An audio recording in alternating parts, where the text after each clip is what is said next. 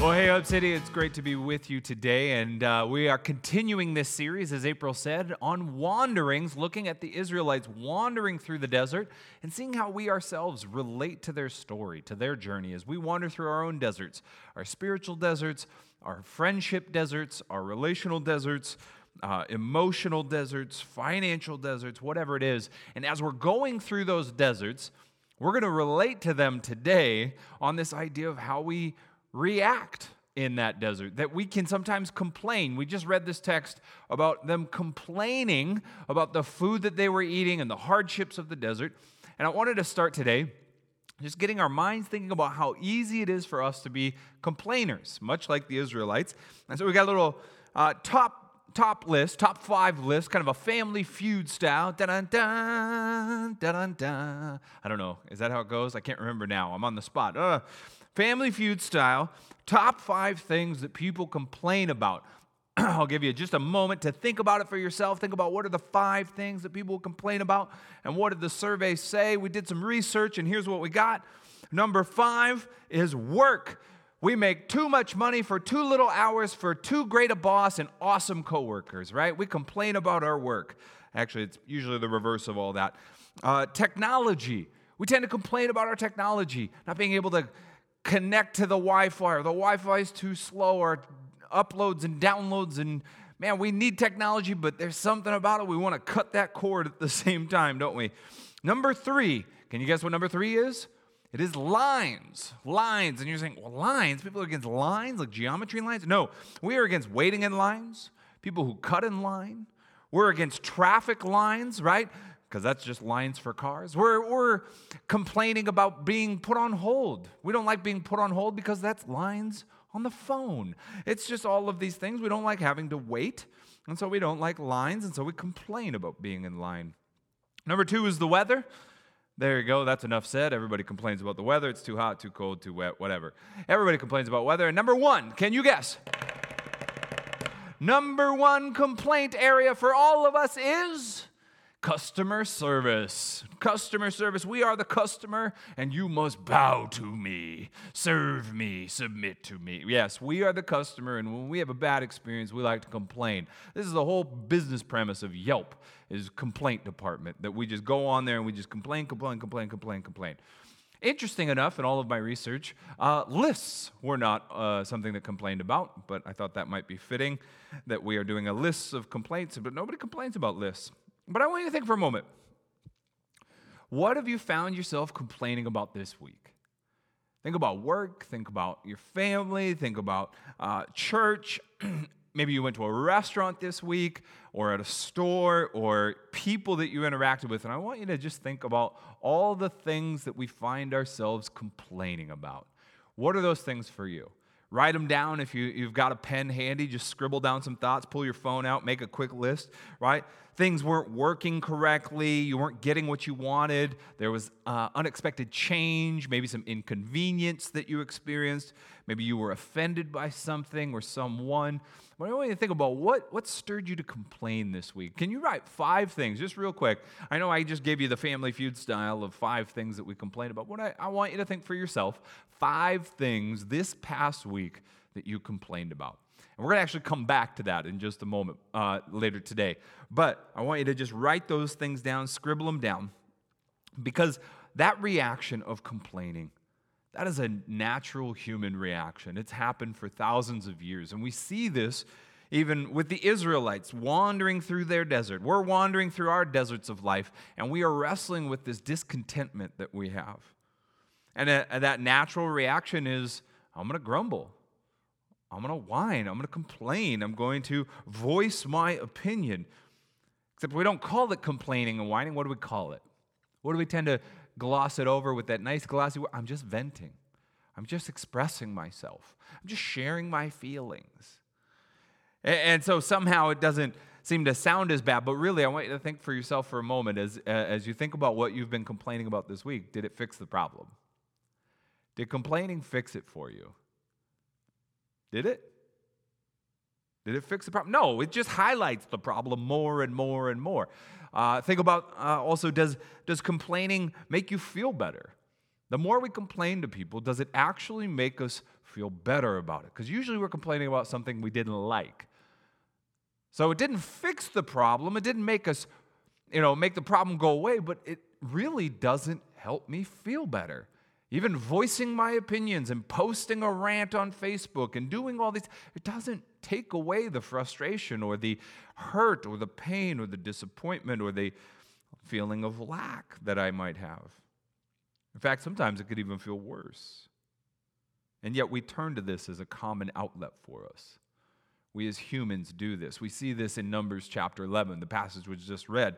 You saw it said in verse 1 Now the people complained about their hardships in the hearing of the Lord, and when he heard them, his anger was aroused. Verse 4 The rabble with them began to crave other food, and again the Israelites started wailing. This is not an excited wailing, this is a ambulance type of wailing. And what are they complaining about? Maybe it's the distance of their travel, the duration of their travel, the heat of their travel. Their feet are tired. They're walking.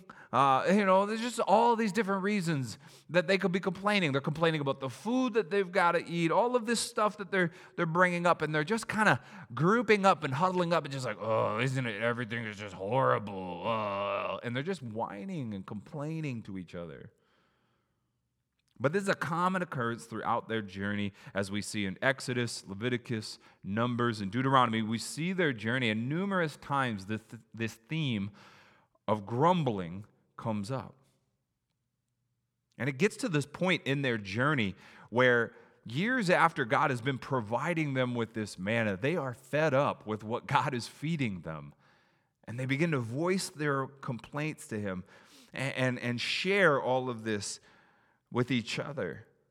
And I want to look at this story and see well, what's the problem with all this grumbling? What, why is that a bad thing? What's the problem with it? First, right out of the gate, complaining disregards what God is doing. Complaining disregards what God is doing. What has God done? Think about these people. What has God done? He has set them free from slavery in Egypt. They are now free people, no longer oppressed, no longer in captivity, but they are free. And also, what else has he done? He has provided, and we talked about this last week, a miraculous bounty of manna each day. That is miraculous. We talked about it last week. I encourage you listen to that message if you missed it. But it's this idea that God has been with them and God has been providing for them, and they are disregarding it. Their reaction shows that they are overlooking it. They are bypassing it because of what they want isn't matching what they have. Look at Numbers 11, verse 5 and 6. It says, We remember the fish we ate in Egypt at no cost also, the cucumbers, the melons, the leeks, the onions, and the garlic. But now we have lost our appetite. We never see anything but this manna. Wah! Like they're just whining about this, right? But what do we see in their whining? It's caused them to completely overlook the freedom that God has given them. Oh, remember the glory days, the good old days of being back in Egypt when we were slaves and beaten Remember when we had to haul these big bricks and do all this hard labor in the heat of the day? Man, those were the good old days because we had leeks and garlic and fish. They began to romanticize the slavery that they had to endure. Looking back in hindsight is not always the best perspective because we kind of sand over the rough edges. We gloss over the cracks and issues that we had, and they are disregarding the fact that God has taken them out of slavery, the progress, the movement, the growth that they've experienced. We minimize the work that God has been doing in us when we complain. It's kind of like starting a, you ever done a remodel project around your house and you get partway into it and it's just, you kind of wish, like, I wish we had never started this project.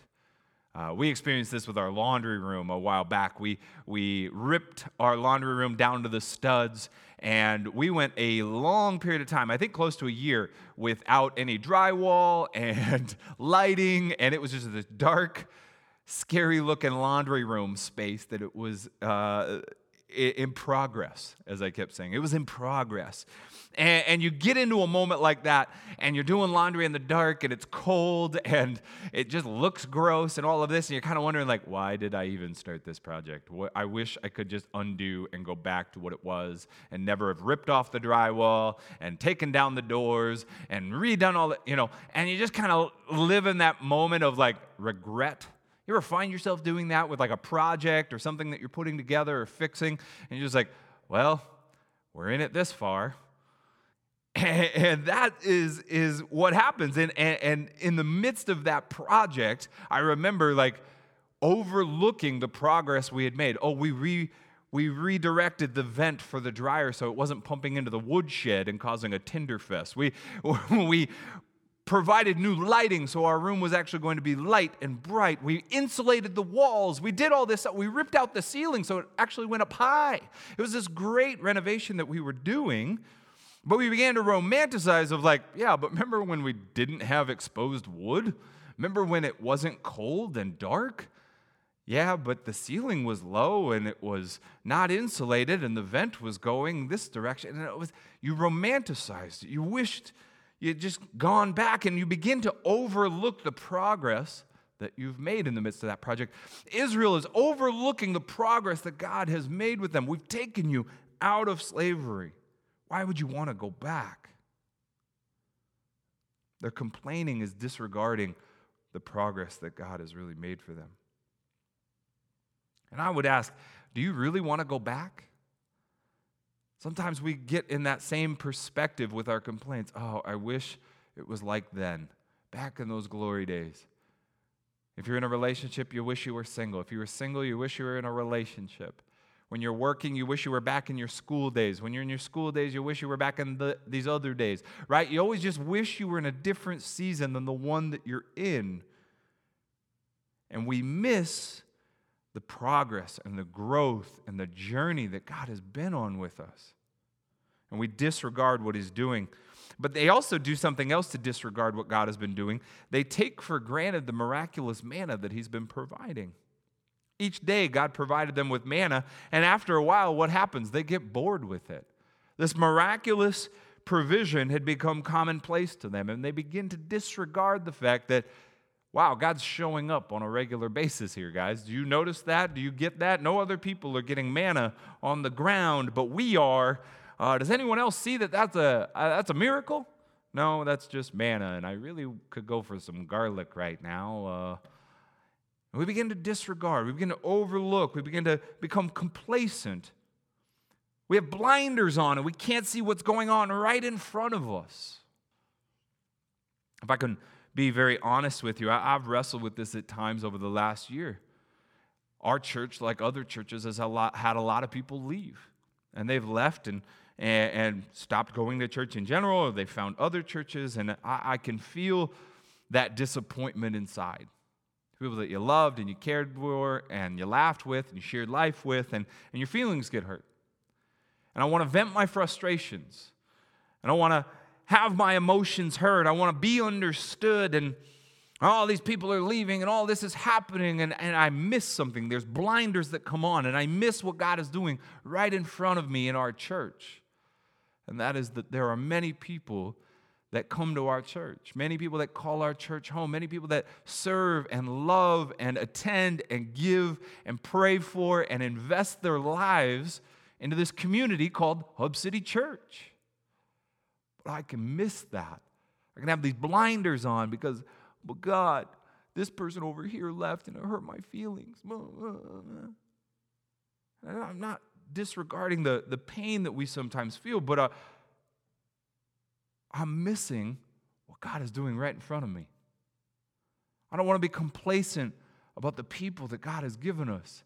I don't want to I don't want you to become complacent about the blessings in your life and how God is orchestrating things and moving in your life and showing up and speaking to you and doing something in your life, but we're missing it because we're complaining about, yeah, but God, what about this? What about that? That's what the Israelites are doing. They're complaining, and their complaining is causing them to disregard what God is doing. The story continues, and the people of Israel are actually complaining about not having meat. And so God answers them and he gives them meat. In fact, he gives them more meat than they can even handle. In Numbers 11, verses 19 through 20, he says, You will not just eat meat for one day or two days or five, ten, or 20 days, but a whole month until it comes out your nostrils and you loathe it because you have rejected the Lord who is among you and have wailed before him, saying, Why did we ever leave Egypt? God gives them what they want, but he gives it to them to the extreme. Fine, you want meat? Here's a ton of meat. Meat, meat, meat, meat, meat. And, and, it's coming out the wazoo. They got so much meat, right? And, and later on in this passage, as you read Numbers 11, you see that these people have to suffer a consequence. They endure a plague, and it affects the health of those in the group. Why? There are consequences for their constant complaining. And we are clearly seeing God's response to this behavior, this is not something that God is like, yeah, this is the way to do it, guys. This is what I want for you. No, a heart of complaining is a heart of discontent. Because we're disregarding what God is doing, because we're distressing other people around us. A, a heart of complaining is a heart of discontent, a heart that is never satisfied, a heart that is never happy, a heart that is never grateful, a heart that is never at peace. So God challenges us to do something different. He knows we're going to go through a difficult season, a time of wandering. It's not going to be easy, but He wants us to choose something different. We see this in the New Testament. The Apostle Paul talks about it. And, and he, he understands. He's speaking to the early church, saying, You're going to go through your own season of wandering. It's going to be tough. In Philippians chapter 2, verse 14 through 18, this is what Paul writes. He says, Do everything without complaining or arguing, so that you would become blameless and pure, children of God without fault in a crooked and depraved generation, in which you will shine like stars in the universe as you hold to the word of life, in order that I may boast on the day of Christ, that I did not run or labor for nothing. But even if I am being poured out like a drink offering on the sacrifice and service coming from your faith, I am glad and rejoice with all of you. So you too should be glad and rejoice with me. You see, Paul is writing to the Philippian church and saying, I get it. We're going through difficult seasons, seasons where, man, spiritually we just feel empty, where relationally we feel dry, where emotionally we are just wiped out. We're exhausted. It feels like an endurance race, a marathon. And he equates it to this idea of being poured out. Paul gets it. Life is going to come to this point. Following Jesus gets us to this point sometimes. Doing the right thing, loving God and loving people is not always easy. And it's going to feel, as he says, like you're being poured out like a drink offering. And you will have nothing left. You will feel empty. You will feel exhausted. You will feel wiped out. And even in that moment, he says, What? Do not complain. Do not argue, but choose different. And in doing so, you are going to shine like the stars. You're going to twinkle. You're, there's going to be something countercultural about that because our tendency is to want to complain and argue. Ah, I don't like it. But we're going to do different. And there's a purity and a blamelessness to this response. There is a, the heart of God in this type of response, this type of endurance. You think about Jesus enduring all that he did for us. He didn't go whining and complaining to the cross. No, he endured it all for our sake. Loving God means I'm not going to complain about everything and the, uh, I'm not going to whine about everything that I don't like because I don't want to disregard what he's been up to, what he's been doing. That even when I'm feeling like I'm running on empty, Paul says, What? We can discover joy. He says, You can rejoice and be glad.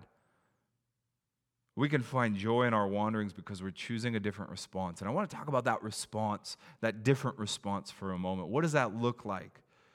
As we look at the, the story in Numbers 11, we see the Israelites and Moses are both kind of at these breaking points, and they both vent in their own way, but there is a slight difference. In Numbers 11, we see the people complaining in their tents. They're together with other people and they're just kind of, they're wailing and whining and grumbling. and God punishes them. And Moses hits his own breaking point, and he has this very honest conversation with God. God, this is what I'm feeling. I can't handle this anymore. What are we going to do? I need help.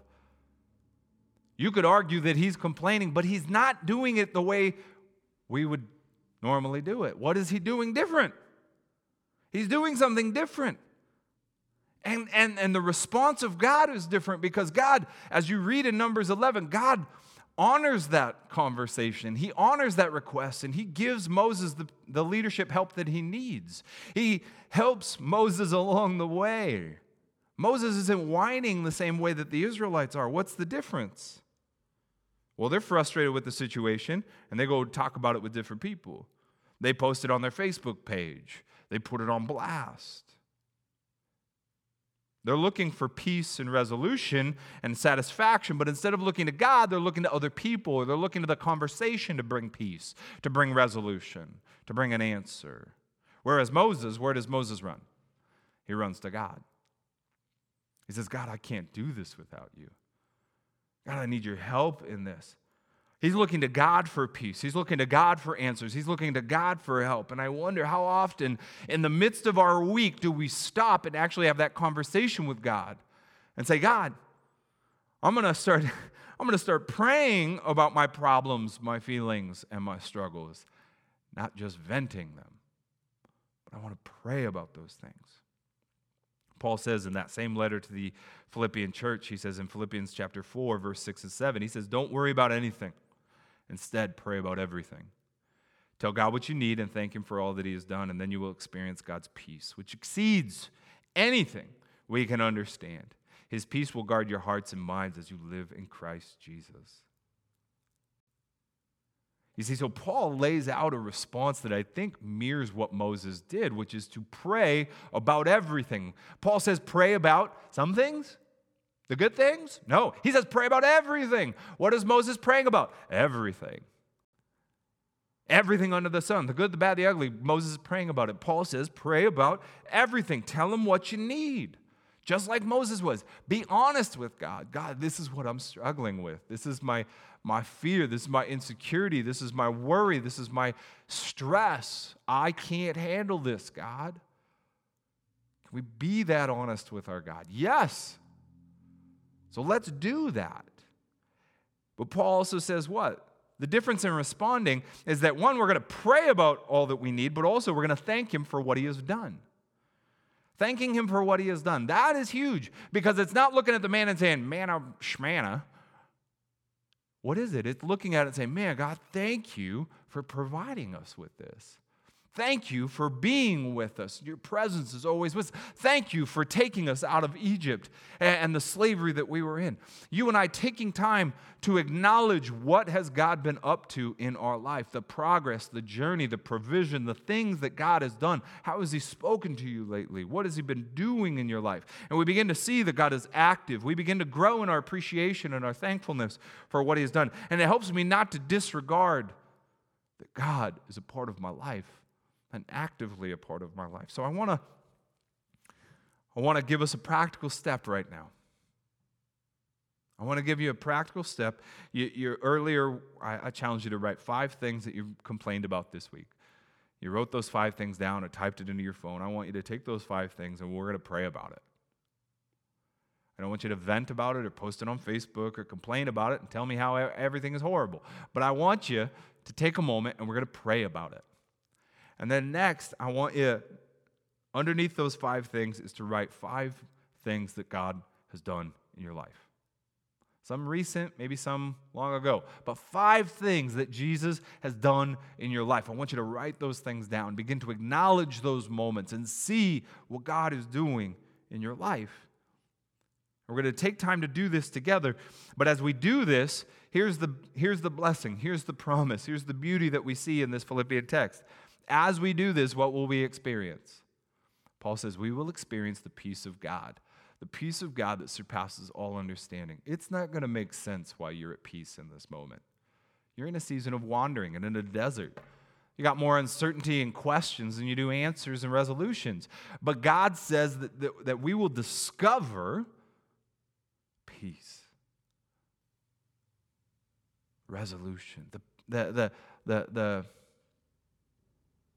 the peace that we're longing for when we vent and complain can actually be discovered when we take time to pray about these things because we learn to trust Him, we learn to rely on Him, we learn to acknowledge what He's doing. Can we be a people who choose to pray to God instead of protest to God about our difficulties? And I think what that's going to do is help us navigate these seasons of wandering a whole lot different. So let's pray together and let's pray. I'm going to I'm going to give you time to pray about the things that you wrote down on your list, and I really do. I want you to pray about things that God has done in your life too. So let's pray. Jesus, we just give you our lives. We give you the circumstances that we're in right now, and for those going through a difficult time, um, a struggle, a circumstance that feels like a desert, God, I just, uh, we just surrender ourselves to you.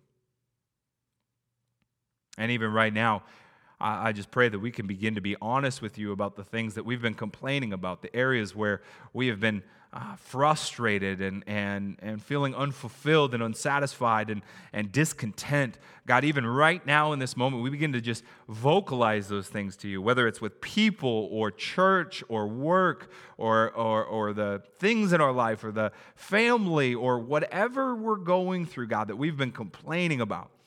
God, I pray that we would turn to you first and foremost. Even right now, church, just take a moment. Just begin to pray and have a conversation with God about what those things are. Praise you, God. Thank you, God.